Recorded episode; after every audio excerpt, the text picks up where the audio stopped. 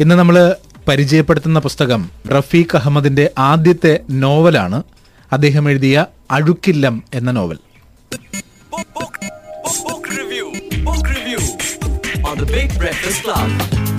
റഫീഖയെ പറ്റി പറയുമ്പോഴത്തേക്ക് നമുക്കൊരു പേഴ്സണൽ എക്സ്പീരിയൻസ് ഉള്ള എന്താണെന്ന് വെച്ച് കഴിഞ്ഞാൽ ഏഞ്ചൽസിന് വേണ്ടി രണ്ട് പാട്ടുകൾ എഴുതിയ റഫീഖക്കായിരുന്നു. അപ്പോൾ അതിന് വേണ്ടിയിട്ട് നമ്മൾ തൃശ്ശൂർ ഒരു ഹോട്ടലിൽ റൂം എടുത്തിട്ട് ഇരിക്കുമ്പോൾ സിറ്റുവേഷൻസ് ഒക്കെ പറഞ്ഞു കൊടുത്തു. അപ്പം വെളുപ്പിന് ഒരു ഒരു ഒരു മണി വരെ ഞങ്ങളുടെ കൂടെ ഉണ്ടായിരുന്നു. അപ്പം എനിക്ക് ടെൻഷൻ എന്താണെന്ന് വെച്ച് കഴിഞ്ഞാൽ കക്ഷി എപ്പോഴാണ് ഈ പാട്ട് എഴുതി തരുന്നത് എന്നുള്ള ഒരു ടെൻഷൻ ഉണ്ടായിരുന്നു. കക്ഷിന്റെ അടുത്ത് പറഞ്ഞു ഒരു ടെൻഷനും വേണ്ട. ഞാൻ വെളുപ്പിനെ സമയത്ത് മാത്രമേ എഴുതാനായിട്ട് ഇരിക്കത്തുള്ളൂ പാട്ടുകൾ. അപ്പം മണി മണിയാകുമ്പോഴത്തേക്ക് ഞാൻ എഴുന്നേക്കും അപ്പം ഞാൻ വിചാരിച്ചു ഒരു മണി വരെ ഇരിക്കുന്ന ആളെ എങ്ങനെയായിരിക്കും നാലു നാല് മണിക്ക് എഴുന്നേറ്റ് പാട്ട് എഴുതാൻ പോകുന്നത് പക്ഷെ കൃത്യം നാലു മണിക്ക് കക്ഷി എഴുന്നേറ്റ് കുളിച്ച് റെഡിയായി വന്ന് പാട്ട് എഴുതി ഒരു ഏഴ് മണിയായപ്പോഴത്തേക്ക് റൂമിൽ രണ്ട് പാട്ടുകളുമായിട്ട് വന്നു. അപ്പോൾ അദ്ദേഹം പറയുന്നതെന്ന് വെച്ച് കഴിഞ്ഞാൽ വെളുപ്പിന് ഈ ബ്രാഹ്മ മുഹൂർത്തം എന്നാണ് അദ്ദേഹം അതിന് പേര് പറയുന്നത് തന്നെ ആ സമയത്താണ് കൂടുതലായിട്ടും എഴുതാനായിട്ടുള്ള ഒരു ഒരു- ഇൻട്രസ്റ്റ് വരികയും കൂടുതൽ വരികൾ നന്നായിട്ട് വരികയും കൂടുതൽ എന്താ പറയുന്നത് ഉപമകളൊക്കെ നന്നായിട്ട് വരികയും ഒക്കെ ചെയ്യുന്നത് ആ സമയത്താണെന്നാണ് പറഞ്ഞിരിക്കുന്നത്. അന്ന് ജോൺ പഠിച്ച ഒരു പാഠം കൂടെ ഉണ്ട്. നമ്മളെ പോലെ അല്ലാതെ ചില മനുഷ്യർ പറഞ്ഞാൽ കൃത്യമായി വാക്ക് പാലിക്കുകയും രാവിലെ കൃത്യമായി ഉറക്കം ചെയ്യും. അതുകൊണ്ടാണല്ലോ അതുകൊണ്ടാണല്ലോ അദ്ദേഹം ഇത്രയും ഇത്രയും നാളുകളായിട്ട് ഇത്രയും വർഷങ്ങളായിട്ട് ഇന്നും നിൽക്കുന്നത് തന്നെ. റൈറ്റ് ഷാബു. ഇന്ന് അദ്ദേഹത്തിന്റെ ഈ അഴുക്കില്ലം എന്ന് പറയുന്ന പുസ്തകം അതിന്റെ ഏറ്റവും പുറകിലായിട്ട് അതിന്റെ ഒരു ചെറിയ ഒരു രത്ന ചുരുക്കം പോലെ കൊടുത്തിട്ടുണ്ട്. ഒന്ന് വായിക്കാം അത്. സ്വപ്നത്തോളം എത്തുന്ന യാഥാർത്ഥ്യങ്ങളും കെട്ടുകഥകളോളം എത്തുന്ന ജീവിതങ്ങളും ഉയരത്തോളം എത്തുന്ന ആഴങ്ങളും നന്മയോളം എത്തുന്ന തിന്മകളും എല്ലാം ചേർന്ന് സൃഷ്ടിക്കുന്ന നാരായമംഗലം എന്ന ദേശത്തിന്റെ കഥയാണിത്. ഇതിൽ സമകാലിക കേരളത്തെയോ ഇന്ത്യയെയോ ലോകത്തെ തന്നെയോ ചികഞ്ഞു നോക്കുന്നവർ നിരാശരാവില്ല എന്നാണ്. ഒന്നുകൂടി പറയാം. സ്വപ്നത്തോളം എത്തുന്ന യാഥാർത്ഥ്യങ്ങളും കെട്ടുകഥകളോളം എത്തുന്ന ജീവിതങ്ങളും ഉയരത്തോളം എത്തുന്ന ആഴങ്ങളും എല്ലാം ഒരു കോൺട്രഡിക്റ്ററിയാണ് എല്ലാം ഒരു വൈരുദ്ധ്യമുണ്ട്. അത് തന്നെയാണ് ഇതിനകത്ത്.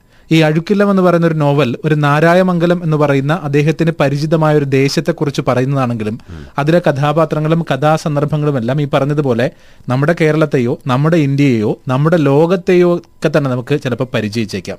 ഇതിനകത്തൊരു ഒരു ഡാർക്ക് ഹ്യൂമർ ആണ് അല്ലെങ്കിൽ ഒരു ബ്ലാക്ക് ഹ്യൂമർ ആണ് എന്ന് പറയാം. കാരണം എന്ന് വെച്ച് കഴിഞ്ഞാൽ ഇന്നത്തെ ലോകത്ത് നടക്കുന്ന നമ്മുടെ തൊട്ട് മുന്നിൽ നടക്കുന്ന പല സംഭവങ്ങളും ഇതിനകത്തുണ്ട്. പക്ഷെ അത് നാരായമംഗലം എന്ന് പറഞ്ഞൊരു ദേശവുമായി ബന്ധപ്പെട്ട് പറഞ്ഞിരിക്കുകയാണ്. ഇതിനകത്ത് തുടക്കം ഒരു ലൈബ്രറിയെ കുറിച്ച് പറയുന്നുണ്ട്. കുറേ രസകരമായ നിരീക്ഷണങ്ങളുണ്ട്. ആ നിരീക്ഷണങ്ങൾ ഒരു താത്വിക അവലോകനം എന്ന രീതിയിലൊക്കെ നമുക്ക് പറയാം. പക്ഷേ റഫീഖ് അഹമ്മദിനോട് ചോദിച്ചപ്പോൾ ഞാൻ താത്വിക അവലോകനമൊന്നുമല്ല. ഞാൻ എന്റെതായ രീതിയിൽ പറഞ്ഞു എന്നേ ഉള്ളൂ. ഈ പുസ്തകത്തിന്റെ ഒരു സമർപ്പണമുണ്ട്. സാധാരണഗതിയിൽ നമ്മൾ സമർപ്പണം പറയുമ്പോൾ ഏതെങ്കിലും വലിയൊരാളിന്റെ കൊട്ടേഷൻ എടുത്തു വെച്ചിട്ട് അദ്ദേഹം പറഞ്ഞു എന്നാണ്. ഇവിടെ പറഞ്ഞിരിക്കുന്നത് മനുഷ്യർക്ക് എത്ര സന്തോഷമായിട്ട് ജീവിക്കാം എന്നിട്ടും എന്താണിങ്ങനെ? മരിച്ചുപോയ ചീരുത്തള്ള പറഞ്ഞത്. അതാണ് സമർപ്പണം. ശരിക്കും ചീരുത്തള്ള പറഞ്ഞതുപോലെ നമ്മളും ഒക്കെ ചിന്തിച്ചിട്ടില്ല. എത്ര സന്തോഷമായിട്ട് ജീവിക്കാം എന്നിട്ട് നമ്മളൊക്കെ കലഹിക്കുന്നുണ്ട്. അത് എന്തിന്റെ പേരിലാണ് മതത്തിന്റെ പേരിൽ രാഷ്ട്രീയത്തിന്റെ പേരിൽ ആത്മീയതയുടെ പേരിൽ ഒക്കെ കലഹിക്കുന്നുണ്ട്. അപ്പൊ ഇതെല്ലാം ഉണ്ട് ഈ പുസ്തകത്തിനകത്ത്. ഈ ഡാർക്ക് ഹ്യൂമർ എന്ന് പറയുന്നത് മതത്തെയെ രാഷ്ട്രീയത്തെ ആത്മീയതയെ ഒക്കെ പരിഹസിക്കുന്നത് തന്നെയാണ്. മൊത്തത്തിൽ അല്ലെ? മാത്രമല്ല ഇപ്പൊ നിലവിലുള്ള മതങ്ങളൊക്കെ നമ്മളെ ചില കാര്യങ്ങൾ ഇങ്ങനെ അടിച്ചേൽപ്പിക്കുന്നുണ്ട്. ആ മത ഗ്രന്ഥങ്ങൾ എന്നൊക്കെ പറഞ്ഞ് അതുപോലെ തന്നെ ഇതിനകത്തും ഒരു ഓടയിൽ നിന്ന് എന്ന് പറയുന്ന ഒരു പുസ്തകം കേശവദേവന്റെ പുസ്തകം അതിനകത്ത് പപ്പു എന്ന് പറയുന്ന കഥാപാത്രം. അപ്പോൾ അവിടെ ഒരു പപ്പു മതം രൂപപ്പെടുകയാണ് കേശവദേവന്റെ ഓടയിൽ നിന്ന് ഒരു പുസ്തകം വെറും സാഹിത്യകൃതിയല്ല അത് അവരുടെ ഗ്രന്ഥമായി മാറുകയാണ്. പിന്നീട് ഈ ഓടയിൽ നിന്ന് പേര് സൂചിപ്പിക്കുന്നത് പോലെ തന്നെ ഓടയിൽ അഴുക്കുചാലുകളും ഒക്കെ നിറഞ്ഞിട്ടുണ്ട്. അപ്പോൾ ഇതൊന്നും വൃത്തിയാക്കാൻ പോലും ഒരു കൂട്ടർ സമ്മതിക്കില്ല. കാരണം അത് അവരുടെ വിശുദ്ധിയുടെ ഭാഗമാണ് എന്ന്. ഇതിന്റെ തുടക്കം മുതലേ തന്നെ നമ്മൾ ഇന്ന് കേരളത്തിൽ കാണുന്ന കുറച്ച് പനിയെ കുറിച്ച് പറയുന്നുണ്ട് ഈ കഥാപാത്രങ്ങളൊക്കെ ഓരോരുത്തർക്കും പനി പിടിച്ചിരിക്കുന്നതിനെ കുറിച്ച് പറയുന്നുണ്ട്. അപ്പൊ ഈ പനി എന്താണെന്ന് ചോദിച്ചു കഴിഞ്ഞാൽ ഇന്നത്തെ സാമൂഹ്യ അവസ്ഥയിലുള്ള പനിയാണോ എന്ന് ചോദിച്ചാൽ റഫീഖ് അഹമ്മദ് പറയുന്നത് എന്ത് വേണമെങ്കിലും നിങ്ങൾക്ക് വിചാരിക്കാം. റഫീഖ് അഹമ്മദിന്റെ ഒരു പ്രത്യേകത തന്നെയാണ്. അദ്ദേഹത്തിന്റെ കവിതകൾ ഇതിനു മുമ്പ് പരിചയപ്പെടുത്തിയ സമയത്ത് വിളിച്ചിരുന്നപ്പോഴും അദ്ദേഹം പറഞ്ഞൊരു കാര്യം എല്ലാവരും പുസ്തകത്തെക്കുറിച്ച് പറയുമ്പോൾ വളരെ മനോഹരമായ കവിതകൾ ഗംഭീരമാണ് വരികൾ എന്നൊക്കെ.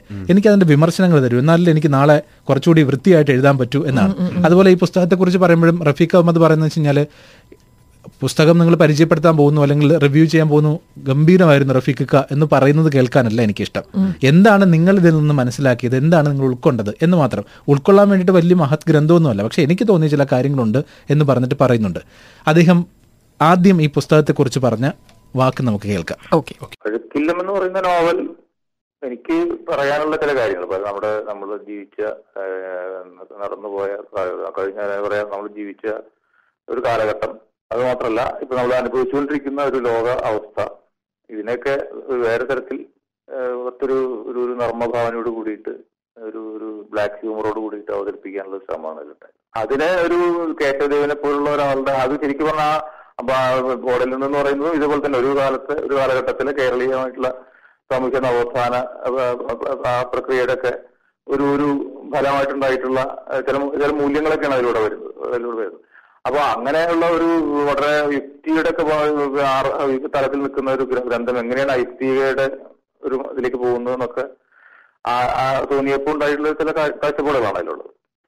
ഇത് പിന്നെ ഈ നോവലിൽ പറയുന്ന കാര്യം എന്താണെന്ന് വെച്ചാൽ നോവൽ പറയുന്നത് ഈ പി എസ് മുത്തേടൻ എന്ന് പറയുന്ന ഒരു താത്വികാചാര്യൻ അയാൾ മരിക്കുമ്പോൾ അയാളുടെ ഒരു പുസ്തകം ഇയാൾക്ക് ഇതിലെ ഈ ആഖ്യാതാവിന് കിട്ടുകയാണ്. അയാൾ ആ പുസ്തകത്തിൽ പലപ്പോഴായിട്ട് ഈ മൂത്തേടം എഴുതിയിട്ടുള്ള ചില തത്വചിന്ത ചിന്താ ബോംബുകൾ ഏഹ് അതിൽ ഉണ്ട്. അത് അത് ആണ് ഇതിൽ ഓരോ അധ്യായങ്ങളുടെ അധ്യായങ്ങളുടെ ചിലപ്പോൾ കണ്ടന്റുമായിട്ട് ബന്ധപ്പെട്ടിട്ട് ആയിക്കോളന്നില്ല.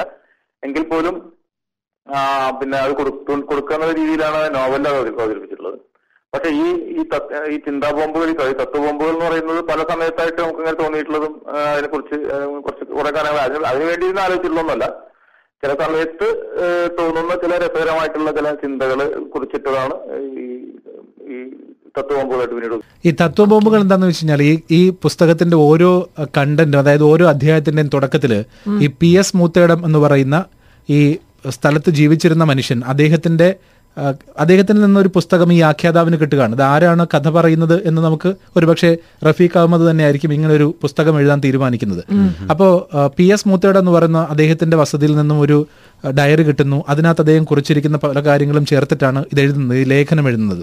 ഇതിൽ പി എസ് മൂത്തേട എന്ന് പറഞ്ഞാൽ എപ്പോഴും എന്ത് കാര്യത്തിലും ഒരു തത്വചിന്താപരമായ ഒരു അഭിപ്രായം പറയും. അതിനെയാണ് തത്വ ബോംബുകൾ എന്ന് പറയുന്നത്.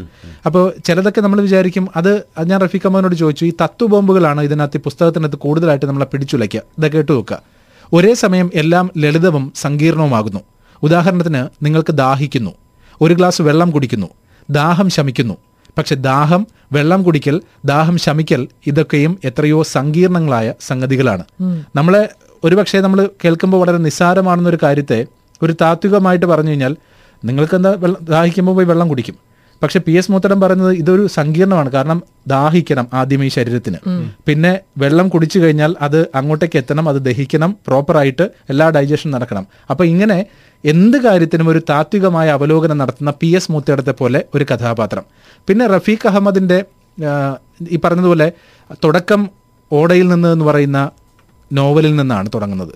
അത് പിന്നീട് അതായത് നമ്മുടെ സാഹിത്യ ചരിത്രത്തെ രണ്ടായി അടയാളപ്പെടുത്തുകയാണ്. ഓടയിൽ നിന്നിന് മുമ്പും ഓടയിൽ നിന്നിന് ശേഷവും. ഏറ്റവും അവസാനിപ്പിക്കുന്നത് ഖസാക്കിന്റെ ഇതിഹാസം ഒ വി വിജയന്റെ പുസ്തകത്തിലൂടെയാണ്.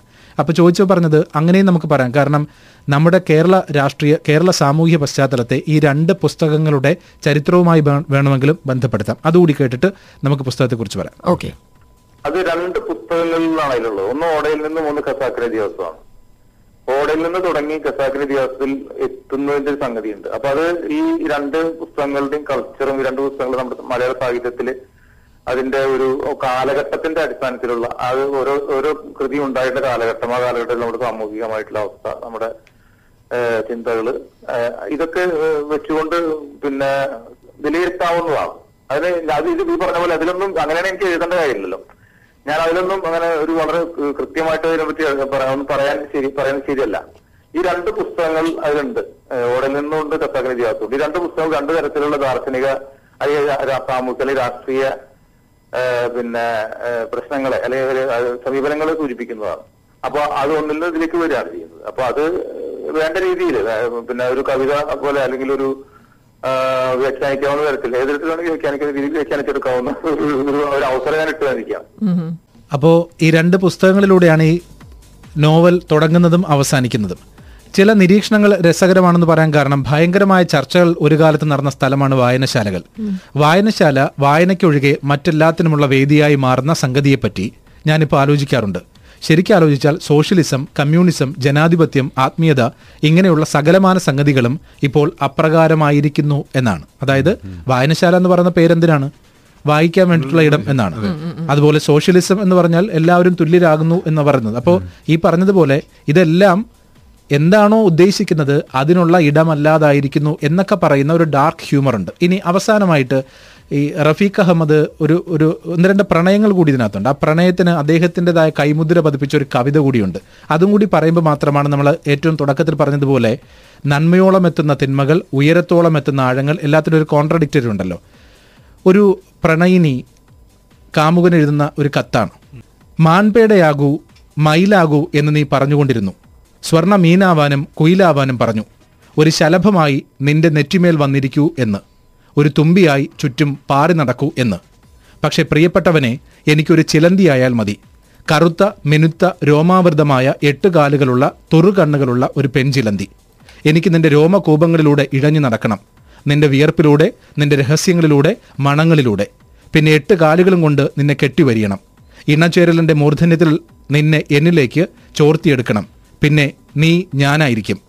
ചിലന്തിയേക്കാൾ പ്രണയമുള്ള മറ്റേതൊരു ജീവിയുണ്ട് എന്റെ പ്രിയനെ എന്നാണ്. ഒന്ന് ആലോചിച്ച് നോക്കുക. അതായത് പ്രണയത്തിന് കൊടുത്തിരിക്കുന്ന ഒരു സങ്കല്പം ചിലന്തി. ഞങ്ങളിങ്ങനെ ഞങ്ങളുടെ മുഖം നോക്കണമായിരുന്നു ഇതിപ്പോ വായിച്ചപ്പോ. ആണല്ലോ. അത് തന്നെയാണ് ഈ പുസ്തകം വായിക്കുമ്പോഴത്തേക്കും നമുക്ക് തോന്നും ഇങ്ങനെയാണോ ശരിക്കും. അപ്പോൾ അതാണ് ഡാർക്ക് ഹ്യൂമർ എന്ന് പറഞ്ഞാൽ കവിതയിൽ പോലും അതുണ്ട്. അതുകൊണ്ടാണ് ഞാൻ ആ ഭാഗം കൂടി വായിച്ചത്. അപ്പോൾ അഴുക്കില്ലം എന്ന് പറയുന്ന റഫീഖ് അഹമ്മദിന്റെ ഈ പുസ്തകം അദ്ദേഹത്തിന്റെ ആദ്യത്തെ നോവലാണ് വായിക്കുക. മാതൃഭൂമി ബുക്സ് ആണ് പബ്ലിഷ് ചെയ്തിരിക്കുന്നത്. Perfect book, review. Book review on the Big Breakfast Club.